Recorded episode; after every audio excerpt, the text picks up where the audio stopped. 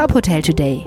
Die Nachrichten des Tages für die Hotellerie von tophotel.de. Mit Maximilian Hermannsdörfer. Bundeswirtschaftsminister Peter Altmaier möchte zusammen mit den Wirtschaftsverbänden eine Öffnungsstrategie erarbeiten.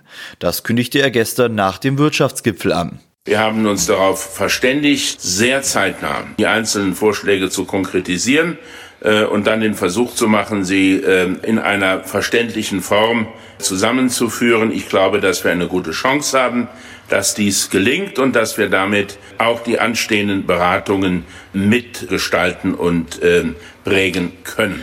Altmaier stellte außerdem Nachbesserungen bei den staatlichen Hilfen in Aussicht. Ein Härtefallfonds solle Ungerechtigkeiten beheben. Zudem sollen die Obergrenzen bei der Überbrückungshilfe 3 wegfallen. Nach dem Wirtschaftsgipfel erwarten die Verbände von der Politik klare Perspektiven. Der Präsident des DEHOGA Bundesverbandes Guido Zöllig dankte Altmaier für die Initiative und seinen Einsatz.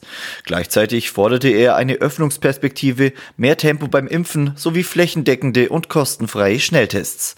Schnelltests seien eine mögliche Perspektive für Öffnungsschritte, sagten auch Vertreter anderer Verbände.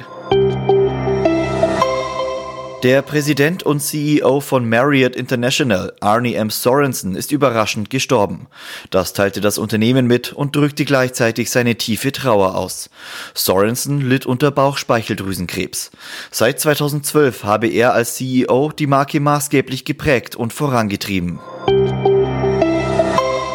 In den Wintermonaten zieht es viele Deutsche in wärmere Urlaubsdestinationen. In diesem Winter ist das fast unmöglich. Für die Wintersaison 2021-22 sieht es dagegen schon anders aus. Der Premium-Reiseanbieter Clubmed berichtet von Rekordbuchungen für die kommende Wintersaison. Dies zeige die große Sehnsucht der Deutschen, endlich wieder verreisen zu können, heißt es in einer Mitteilung. Besonders beliebt seien die Ressorts auf den Seychellen, der Dominikanischen Republik und auf den Malediven.